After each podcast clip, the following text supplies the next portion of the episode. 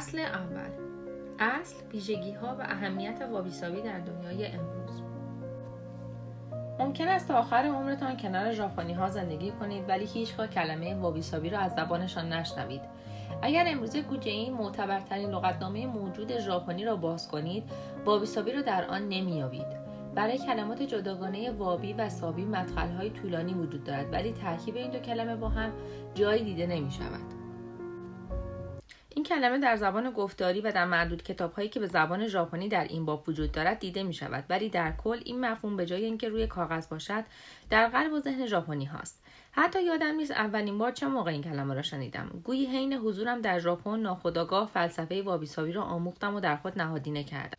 اگر از یک ژاپنی بخواهید وابیسابی را توضیح دهد به احتمال زیاد این کلمه به گوشش آشناست. ولی همانطور که گفتم برای تعریف آن تقلا می کند یک ژاپنی قطعا مفهوم وابیسابی را می‌فهمد ولی نکته اینجاست که این مفهوم به صورت حسی درک می شود و همین مطلب نشان می دهد نحوه تفکر و یادگیری در ژاپن بسیار متفاوت است.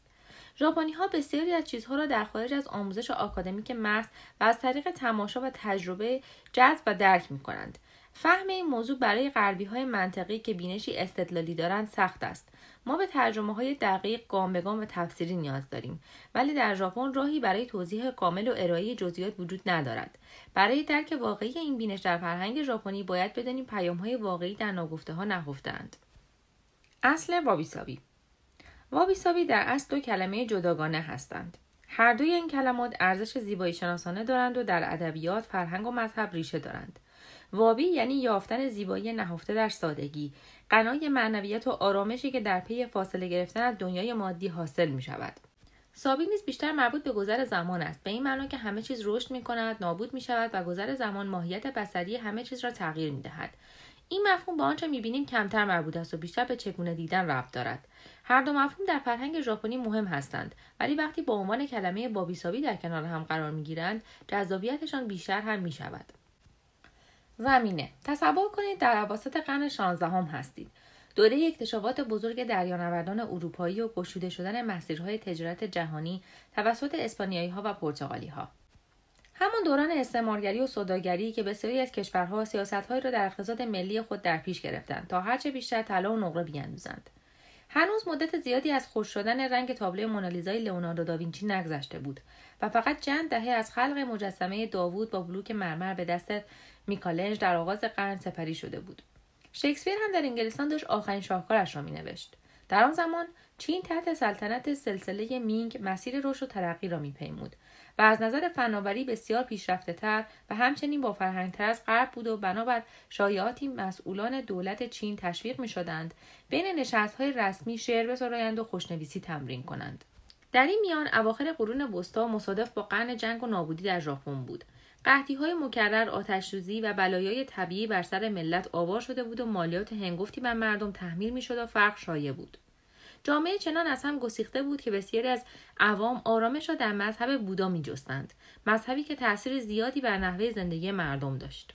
در آن زمان امپراتور و دربار در رأس امور بودند ولی قدرت واقعی در دستان رهبران شوگان یا رهبران نظامی قرار داشت جامعه تحت حاکمیت طبقه ای از اربابان فئودال و نظامی به نام دایمیو بود که قلمروهای محلی را ایجاد کردند و با ساخت قلعه های جدید و گماشتن جنگجویان سامورایی در شهرها و اطراف قلعه ها از قدرتشان حفاظت می کردند. جنگجویانی که به ارتش اربابان خدمت می کردند. سامورایی های بلند مرتبه تحصیل کرده و قدرتمند بودند و به سرسپردگی و وفاداری به دایمیوهاشان شهرت داشتند. در میان آنها فرقه زن بودیسم از محبوبیت زیادی برخوردار بود از این جهت که روی نظم و مراقبه تاکید داشت. تعدادی از معبدهای بزرگ پایتخت کیوتو منزلگاه کارسانسوی بود که بنابر گفته ها جوهره طبیعت را نشان می‌دهد و انسان را به تفکر وامی دارد. بسیاری از سامورایی ها به آین چای علاقه پیدا کرده بودند. هم به علت تقویت قوای فیزیکیشان زیرا به آنها کمک می‌کرد در حین دیدبانی های طولانی بیدار بمانند. و هم به علت مزایای معنویش و همین که لحظاتی توأم با آرامش و هماهنگی در اسنای زندگی پر از خشونتشان ایجاد می‌کرد. آنها طوری زندگی می‌کردند که برای مرگ آماده بودند و بنابراین در زندگی که هر لحظه ممکن بود تمام شود به استقبال فرصتهایی برای درک زیبایی ها می‌رفتند. این دوره مصادف بود با توسعه مناطق شهری بزرگ و ژاپن شاهد رشد طبقه تاجر بود. آنها ثروت زیادی میاندوختند و به سامورایی ها که باید مواجب ثابت می‌گرفتند پول قرض می‌دادند و سودش را می‌گرفتند. این پیشه غیرقانونی بود. بنابراین تاجران با این خطر روبرو بودند که هر زمانی ثروتشان را از دست بدهند. از این رو آنها نیز انگیزه داشتند تا مادامی که ثروت دارند از آن لذت ببرند. در نتیجه اگرچه بسیاری از مردم عادی هنوز در فقر نسبی زندگی می کردند طبقه حاکم و تاجر مایل بودند ولخرجی کنند. قلعه های پرزرق و برق می ساختند و در پنجره های تلاکاری شده قلعهشان را به رخ یکدیگر می کشیدند. گرد همایی های اجتماعی پرهزینه مخصوصا مراسم چای میان ثروتمندان محبوب بود. قدرتمندان عاشق لوازم و پیاله های چای چینی بودند و این وسایل فوری به نماد جایگاه خاصی بدل شدند. یک فرد باهوش در آن زمان می توانست ببیند ایده های متضاد شکل گرفته است. زیرا از یک طرف چای را تجربه معنوی می دانستند و از طرف دیگر جمعآوری وسایل چای نوعی نمایش ثروت محسوب می شد. حال با در نظر داشتن این اندیشه در ذهن نگاهی سریع به تاریخ چای خواهیم داشت. ارتباط وابیسابی با چای. برای کشف منشأ کلمه وابی باید دنیای چای را بکاویم. چای سبز و پودری ماچا که امروزه در مراسم چای استفاده می شود، در سال 1191 وارد ژاپن شد. راهبی به نام میوان آیسای در دوره سلسله سانگ این چای را از چین آورده بود. یکی از فرقه های زن بودیسم ژاپن است. دانه های این چای در سه مکان کاشته شدند. از جمله یوجی در نزدیکی کیوتو که تا قرنها یکی از تولید کنندگان جهانی چای باقی ماند. زن و ایده برگزاری مراسم چای در آن زمان به سرعت جای خودش را همه جا باز کرد. مدتها پیش در قرن پانزدهم راهب و استاد چای موراتا شوکو تاکید کرده بود عمل آماده کردن و نوشیدن چای می تواند نشانی از اصول زن باشد. در نتیجه نقش کلیدی او در پیشرفت آین چای شهره است. شوگون یوشیماسا که حامی تفریحات فرهنگی بود از طرف شوکو معمور شد تا مراسم سفارشی چای را برپا کند. و او از این فرصت استفاده کرد تا چای را به سطح عمیقتری ببرد. طبق گفته اوکاکورا کاکازو در مقاله مهمش کتاب چای ژاپن به زودی آین نوشیدن چای را به سطح مذهب زیباشناسی میرساند که بر اساس ستایش زیبایی در اسنای حقایق نفرت انگیز زندگی روزمره است. مردی به نام تاکنوجو که در نیمه اول قرن شانزدهم نزد دو نفر از پیروان شوکو آموزش دیده بود این آین را یک گام ساده تر کرد. جو شاعر بود و استعدادش را به کار گرفت تا آرمانهای مراسم چای را در قالب شعر بیان کند. او اتاق چای را تغییر داد تا مواد طبیعی در آن گنجانده شود و بعدها تاثیر زیادی بر سانوریکیو تاجر و استاد چای تویوتومی هیدیوشی یکی از مشهورترین فرمانروایان جنگی ژاپن گذاشت. با گذشت زمان سانوریکیو عنوان پدر حقیقی چای را دریافت کرد. سادگی به عنوان آرمان زیباشناسی. آین چای تا نیمه دوم قرن شانزدهم به مراسمی اجتماعی مهم و به فرصتی برای نمایش ثروت مطمولان بدل شده بود هیدیوشی چایخانه سراسر طلا و مجللش را پر از لوازم گران قیمتی کرد که بیشتر از چین وارد می شدند. همزمان استاد چایش سون نوریکیو انقلابی بی صدا را آغاز کرد و فضای فیزیکی چایخانه را بسیار کاهش داد تا اصول اساسی آرمانهای زیباشناسی را تغییر دهد و دوباره ضروریات را احیا کرد فضایی برای گرد همایی درک اهمیت طبیعت کتری و لوازم اصلی و زمانی برای چایی مساحت چایخانه خصوصی سانوریکیو کمی بیش از 3 متر مربع بود تقریبا نصف مساحت چایخانه های سنتی پنجره های کوچکش میزان نور را به حداقل می رساندند. از این رو مهمانان می توانستند روی سایر حواسشان تمرکز کنند.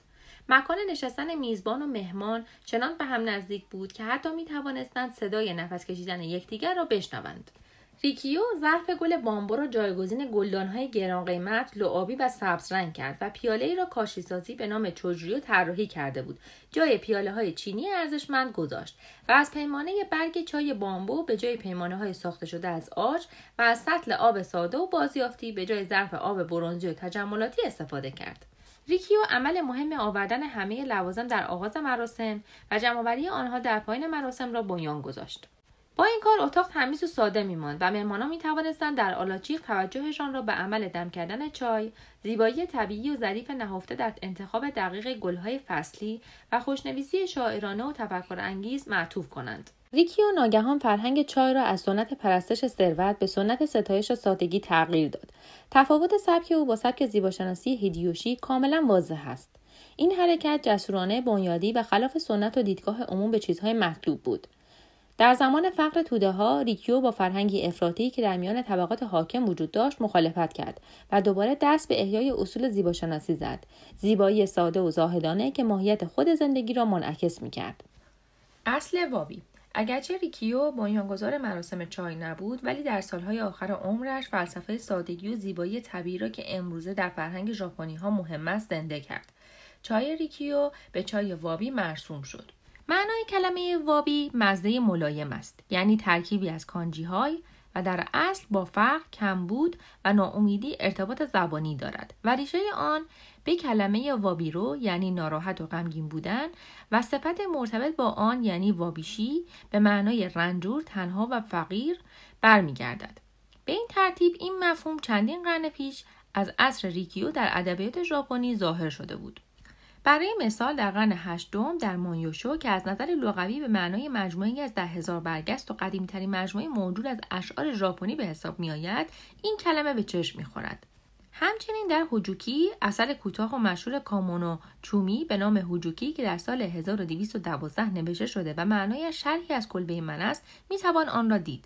همانطور که در شعرهای فوجیوارا ناتیکا وجود دارد. با این حال در مراسم چای ریکیو بود که واوی ارزش سادگی را از نظر زیباشناسی نشان داد.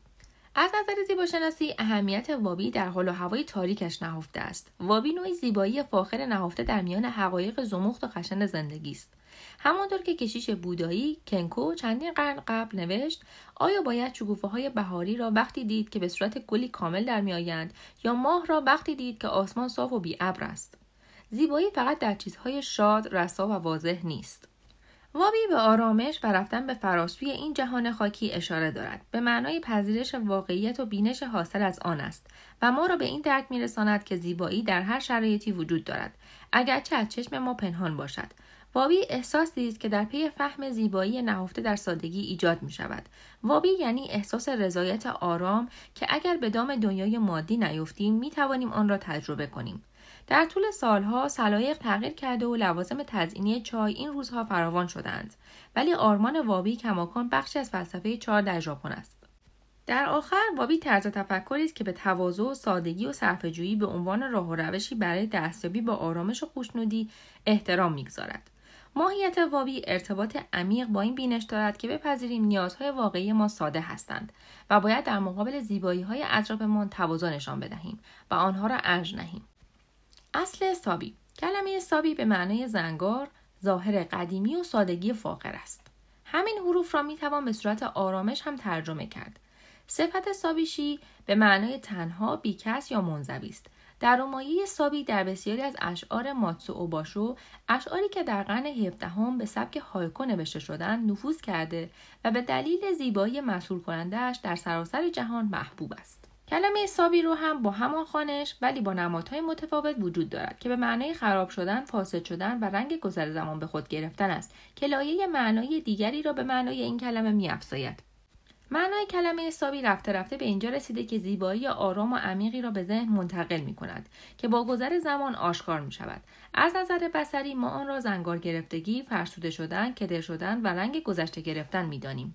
سابی حالتی است که با گذر زمان ایجاد می شود و دست بشر در آن نقشی ندارد. هرچند روی اجسامی با کیفیت ظاهر می شود که در اصل با دقت ساخته شدند. وابی یعنی زیبایی پالوده شده در طول زمان. نوعی زیبایی است که در فرایند استفاده و زوال آشکار می شود مانند برق کدر در جز جزء فرسوده میز آشپزخانه در خانه های روستایی و دوست داشتنی نویسنده مشهور به نام جون ایچیرو تانیزاکی در شعر قدیمی و تعمل برانگیزش توضیح داده که چگونه ژاپنی ها زیبایی را در سابی یافتند. ما از چیزهای براق متنفر نیستیم ولی روشنایی تفکرانگیز را به درخشندگی سطحی ترجیح می دهیم. نوری تیره را چه در سنگ چه در صنایع تاریخی که نشان نوری از گذشته دارد ترجیح می دهیم. ما عاشق چیزهایی هستیم که اثری از زنگار، دوده و تغییر رنگ بر خود دارند. عاشق رنگ ها و درخششی هستیم که گذشته در پس آنهاست. هرچند سابی آشکار می کند که چگونه گذر زمان به صورت فیزیکی خود را در اشیا نشان می دهد ولی مانند بخش اعظمی از فرهنگ زیباشناسی ژاپنی معنای عمیقترش به این موضوع اشاره دارد که در زیر ظاهر واقعی اجسام چه چیزی پنهان شده است سابی حاکی از نحوه تکامل و نابودی هر چیز است و می تواند عکسالعملی احساسی در ما برانگیزد که با اندک حزن همراه است زیرا ما را به یاد ناپایداری هستی می اندازد. زیبایی سابی ما را به یاد ارتباطمان با گذشته و چرخه طبیعی زندگی و مرگ خودمان می اندازد. زایش وابی سابی قلبی که وابی را دریافته می‌تواند زیبایی سابی را تشخیص دهد و این دو کلمه نسل های متمادی است که در کنار هم قرار گرفتند جوهره تعالیم هر یک به قرنها پیش برمیگردد. ولی ترکیب این دو تحت عنوان وابی سابی تنها چند صد سال است که در نتیجه تلاش برای درک لایه های نهفته روانشناسی ژاپنی به صورت یک اصطلاح درآمده. زیرا برای چیزی که همیشه در بین مردم جای خودش را داشت به یک عنوان نیاز بود. وابی همزمان در مرز آگاهی و در قلب مردم زنده است. دوستم ستسوکو که در حی هفتاد زندگیش را سپری می کند گفت تا قبل از اینکه از او در مورد وابیسابی سوال کنم هرگز واژه وابیسابی را به زبان نیاورده بود. هرچند این مفهوم با سرشت و عجین شده و بیدرنگ معنای آن را درک می کند وابیسابی فراتر از زیبایی اشیا و محیط است و به عکس فرد به زیبایی عمیق اشاره دارد. وابیسابی نوعی حس غیرقابل لمس است. وابیسابی برای هر کسی متفاوت است زیرا هر یک از ما جهان را به صورتهای مختلف تجربه می کنیم. وقتی با ماهیت زیبایی واقعی برخورد کنیم که بهترینش زیبایی بیتکلف و ناکامل است وابیسابی را درک خواهیم کرد. زیبایی طبیعی که ساده و بیپیرایه است این حس را برمیانگیزد. نزدیکترین واژه‌ای که در انگلیسی برای این عکس داریم کشیده شدن به سمت زیبایی است. همانطور که جیمز جویس در رمانش به نام چهره مرد هنرمند در جوانی نوشت لحظه ای که آن زیبایی اعلا تشعشع شفاف تصویری زیبا در ذهنی متولور شود که مجذوب کل آن زیبایی و تناسبش شده فرد لذت برآمده از زیبایی را در سکوت یعنی وقتی همه چیز متوقف شده درک می کند. حالت معنوی که بسیار شبیه حالتی از قلب است که روانشناس ایتالیایی لویجی گالوانی آن را تصویر قلب مینامد ولی این سخن در مورد واکنش طبیعی و نه فلسفه عمیقتر وابیسابی است که به ماهیت خود زندگی مرتبط است. درس های زندگی وابیسابی وابیسابی عمیقا با نوعی زیبایی مرتبط است که ما را به یاد ماهیت فانی زندگی میاندازد و ریشهاش به سه نشانه در مکتب بودایی برمیگردد. موجو کو و کو. درس هایی که وابیسابی به ما میآموزد و در این کتاب کشفشان خواهیم کرد ریشه در ایده های زیر دارد. دنیا بسیار متفاوت به نظر می رسد اگر بیاموزید با قلبتان آن را ببینید و تجربه کنید. همه چیز از جمله خود زندگی ناپایدار همراه با کم و کاستی است. بنابراین دستیابی به کمال غیر ممکن است و نقص حالت طبیعی هر چیزی است از جمله خود ما. در سادگی بی نهایت زیبایی ارزش و آرامش نهفته است. ولی وابیسابی حل کننده تمام مسائل نیست بلکه یادآور آن آرامش سادگی و زیبایی است که به ما کمک می کند در اسنای هر اتفاقی لحظه ای را کاملا زندگی کنیم و این درس برای همه ما حائز اهمیت است. نکته در مورد زبان. طبق چیزهایی که غیر ژاپنی ها پیشتر در مورد وابیسابی نوشتهاند ممکن است این کلمه را به صورت صفت شنیده باشید.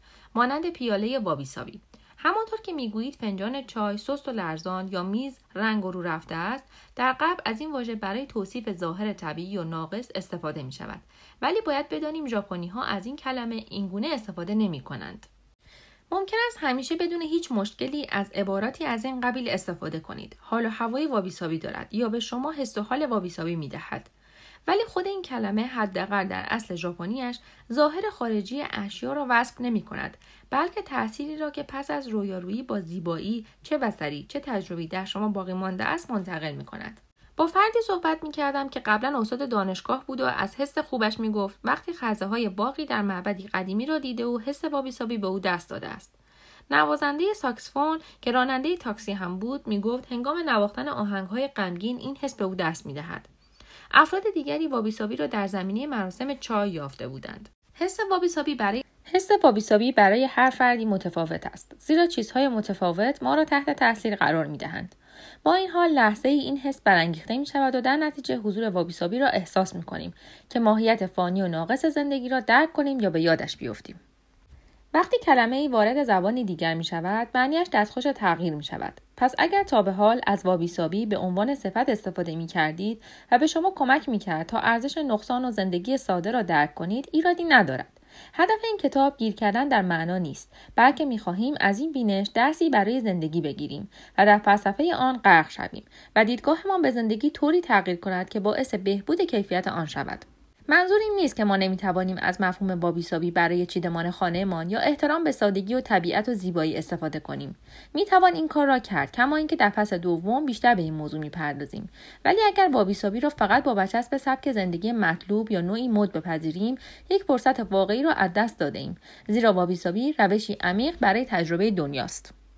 یکی از وسوسه انگیزترین و در عین حال دشوارترین نکات در مورد زبان و فرهنگ ژاپنی لایه‌بندی آن است. هیچ چیز آنطور نیست که به نظر می رسد. همه چیز به بافت و موقعیت بستگی دارد. به اینکه چه کسی دارد با چه کسی صحبت می کند و چه چیزی ناگفته باقی مانده است. اگر یکی از اصول ناقص بودن کامل نبودن باشد وظیفه دارم تصویری ناقص ولی موثر از وابیسابی ارائه دهم و شما خودتان جاهای خالی را عدید خود پر کنید. در برخی از این کتاب اساس صحبت هم وابیسابی است. در سایر قسمت ها مفاهیمی مرتبط با ژاپن را مطرح می کنم که به زندگی ساده تر ولی مفیدتر کمک می کند در آخر امیدوارم خودتان بتوانید ماهیت وابیسابی را درک کنید و به استقبال آن بروید تا تحت تاثیر آن نگاه جدیدی به زندگی داشته باشید. هدیه‌ای برای همه ما. چند وقت پیش در آمریکا سخنرانی دو دانش آموز دبیرستانی ژاپنی در مورد وابیسابی را دیدم. در پایین آن جلسه یکی از آمریکایی های حاضر پرسید به نظر شما کسی از ما می‌تونه وابیسابی رو بیاموزه؟ آن دو دختر وحشت زده و نامطمئن و با پیشانی های چروکیده به یکدیگر نگاه کردند. بعد از تعملی طولانی یکی از آن دو گفت نه ما چون ژاپنی هستیم وابیسابی را حس می‌کنیم. من مخالفم. وابیسابی واکنشی عمیق و انسانی به زیبایی است که اگر خود را با آن وفق دهیم از نظر من همگی ظرفیت تجربه آن را داریم. بابی سابی ما را دعوت می کند با چشمان و قلبی باز به استقبال زیبایی برویم. دیدگاه من به وابیسابی همیشه در بافت جهانبینی خودم بر اساس تربیت غربی و تحت تاثیر عشق 20 سالهام به ژاپن خواهد بود. دیدگاه شما با من متفاوت است و اگر فرصتی دست دهد با یک ژاپنی در این مورد صحبت کنید دیدگاه او هم متفاوت است. ولی زیبایی در همین است. اینکه همه از های دیگر الهام بگیریم و دریافتمان را با توجه به شرایط زندگی خودمان تفسیر کنیم تا به بینش و حکمتی برسیم که بیشترمان با آن نیاز داریم. چرا وابیسابی امروزه اهمیت دارد؟ ما در دوره الگوریتم های پیچیده، تبلیغات آنی و حضور اطلاعات در همه جا به سر می‌بریم. از لحظه ای که بیدار می‌شویم تا لحظه ای که به تخت خواب می‌رویم از پیام های اشباع می‌شویم که به ما می‌گویند ظاهرمان باید چگونه باشد. چه بپوشیم چه بخریم و بخوریم درآمدمان باید چقدر باشد چه کسی را باید دوست داشته باشیم و چطور فرزندانمان را تربیت کنیم. بسیاری از ما احتمالا به جای اینکه به زندگی خودمان فکر کنیم وقت زیادی را صرف فکر کردن به زندگی دیگران می‌کنیم. شتاب کار کردن را هم که مدام با آن تشویق می‌شویم به این موضوع اضافه کنید. در نتیجه جای تعجب نیست که بسیاری از ما احساس پریشانی ناامنی بیپشتوانه بودن و خستگی کنیم. علاوه بر این نور مصنوعی خانه ها فرودگاه ها اداره ها و موبایل ها و لپتاپ هایمان ما را احاطه کردند. بازدهی به دغدغه ما تبدیل شده و مدام ما را به افزایش آن تشویق و تحریک می کنند و با این کار سیستم عصبیمان را مختل می کنند و توانایی خوابیدن را از ما می گیرند. ما داریم بهای دور شدن از سایه های آرام، محتوای غنی زندگی و طرفداری از سرعت و کارایی را می‌پردازیم. چشم و قلبمان خسته است. ما گنجینه توجهمان را به راحتی از دست داده ایم و با این کار خودمان را از مواهبی محروم کردیم که هنوز در اطرافمان وجود دارد. اگرچه رسانه های اجتماعی از بسیاری جهات تاثیرگذار و با ارزش هستند ولی ما را دچار اعتیاد به مقایسه و اعتباریابی کردند همین ما لحظات ارزشمند زندگی را مختل می کنیم تا عکس بگیریم و آن را در شبکه های اجتماعی قرار دهیم و سپس یک ساعت منتظر بنشینیم و ببینیم مورد تحسین چه کسانی قرار گرفته ایم. کسانی که حتی آنها را نمی‌شناسیم. هر لحظه ای که از کار فارغ می شویم تلفنمان را در می آوریم و آنقدر شبکه های اجتماعی را بالا و پایین می کنیم تا به زندگی رشکنگیز یک آدم شیک و شاد برسیم. و بعد با خودمان فکر کنیم لابد واقعیت روزمره او همین است که ما می بینیم هر دفعه که این کار را می کنیم فرصت های ناشناخته برای ارتباط، خوشبختی و ماجراجویی های زندگی را از دست می دهیم زیرا ذهنمان جایی رفته که جسم ما نمی تواند دنبال او برود. همه ما هر قدمی که برمیداریم مدام نگرانیم دیگران درباره آن چه فکری می کنند. به انتظار کسب اجازه از دیگری در صف می نشینیم و همیشه دلواپس چیزهایی هستیم که هنوز به وقوع نپیوستند. در مورد محدودیت هایمان برای خودمان داستان می بافیم و چون به موفقیتی می رسیم آن را کم اهمیت می پنداریم. در عوض وقتی شکست می خوریم از کاه کوه می سازیم. هرگاه جرأت به خرج می دهیم تا تحقق رویاهایمان را تجسم کنیم تصاویر باشکوه موفقیت چنان ذهنمان را مشغول می کنند که فکر می کنیم آیا جایی برای موفقیت من هم باقی مانده است رویاهای بیشماری در سراسر جهان بدون هیچ دلیلی نابود شدند. زیرا کسی خودش را با فرد دیگری مقایسه و فکر کرده من به اندازه کافی خوب نیستم. انفعال نتیجه بحران اعتماد به نفس است. جایی در این مسیر فردی شایعی به راه انداخت که شادی نتیجه اندوختن چیزها پول قدرت مقام و در عین حال زیبایی لاغری جوانی خوشتیپی و قوی بودن است. ولی وقتی زندگیمان را بر اساس معیارهای دیگران ارزیابی می‌کنیم و خود را در معرض بایدهای ظالمانه قرار می‌دهیم فشار زیادی را متحمل می‌شویم تا بتوانیم کارهایی انجام دهیم که برایمان مهم نیستند. این تمایل بیشتر از هر چیزی بر رفتار تصمیمات و احساسمان نسبت به خودمان اثر می‌گذارد. صرف نظر از اثری که بر سیارهمان می‌گذارد. ما باور کرده ایم هرچه باشیم و هرچه داشته باشیم کافی نیست. در اینجا دوگانگی پیش می آید. آنچه در بیرون به دنبالش می رویم با آنچه در درون خواهانش هستیم در تضاد است. به جایی رسیده ایم که باید مکس کنیم به اطرافمان نگاه کنیم و تصمیم بگیریم چه چیزی برای ما مهم است. بابی سابی می تواند کمک کند تا به این هدف برسیم و به همین دلیل امروزه آموزش های قرون گذشته اهمیت بیشتری پیدا کردند. راهی جدید آنچه امروز نیاز داریم نگاهی جدید به جهان و جایگاهمان در آن است. ما برای مشکلات زندگی به رویکردهای جدیدی احتیاج داریم. برای زندگی آگاهانه و هدفمند به ابزارها و چارچوبی نیاز داریم که بر اساس آن اولویتهایمان را بشناسیم تا بتوانیم از تمایل همیشگیمان برای بیشتر خواستن و بهتر بودن فاصله بگیریم. به راههایی نیاز داریم که سرعتمان را کم کند و زندگی با این شتاب از جلوی چشممان نگذرد. باید بیشتر به زیبایی ها توجه کنیم تا رویهمان را تقویت کنیم و با انگیزه شویم. باید به خود اجازه دهیم از قضاوت و جستجوی بیپایان کمال دست بکشیم و خود و دیگران را گنجهایی نچندان بینقص ولی کامل ببینیم. همه چیزهایی را که به شدت خواهانشان هستیم می‌توان در فلسفه بابیساوی یافت. نه به این علت که بابیساوی مشکلات سطحی را حل می کند بلکه چون بابیساوی اساسا نگاهمان به خود زندگی را تغییر می دهد. بابی سابی به ما میآموزد با کمترین چیزها شاد باشیم تا این احساسات را بیشتر بفهمیم. درگیری کمتر اشتیاق بیشتر شتاب کمتر راحتی بیشتر هرج و مرج کمتر آرامش بیشتر مصرفگرایی جمعی کمتر تولید فردی بیشتر پیچیدگی کمتر شفافیت بیشتر قضاوت کمتر بخشش بیشتر خودنمایی کمتر حقیقت بیشتر مقاومت کمتر سرسختی بیشتر کنترل کمتر رهایی بیشتر فکر کمتر حس بیشتر. سابی گنجینه ای از حکمت و بینش است که آرامش، هماهنگی، زیبایی و نقصان را ارج می نهد و می تواند در رویارویی با مشکلات زندگی مدرن سرسختمان کند. رها کردن بایدها به معنی دست کشیدن از توانایی ها نیست. از همه مهمتر پذیرش نقص به معنای داشتن استانداردهای پایینتر یا رها کردن زندگی نیست بلکه به این معناست که خود را باید برای آنچه که هستید مورد قضاوت قرار ندهید نه چندان بینقص ولی کامل زیرا همه ما به نحوی خاص ناقص هستیم. به زبان ساده تر بابی سابی به شما اجازه می دهد خودتان باشید. شما را تشویق می کند تمام تلاشتان را بکنید ولی در مسیر رسیدن به کمال که دست نیافتنی است خودتان را بیمار نکنید. بابی سابی فقط شما را به سمت آرامش و لذت از زندگی سوق می دهد و نشانتان می دهد زیبایی را می توان در نامحتمل ترین مکانها یافت و هر روز زندگی دریچه‌ای به سوی خوشبختی است.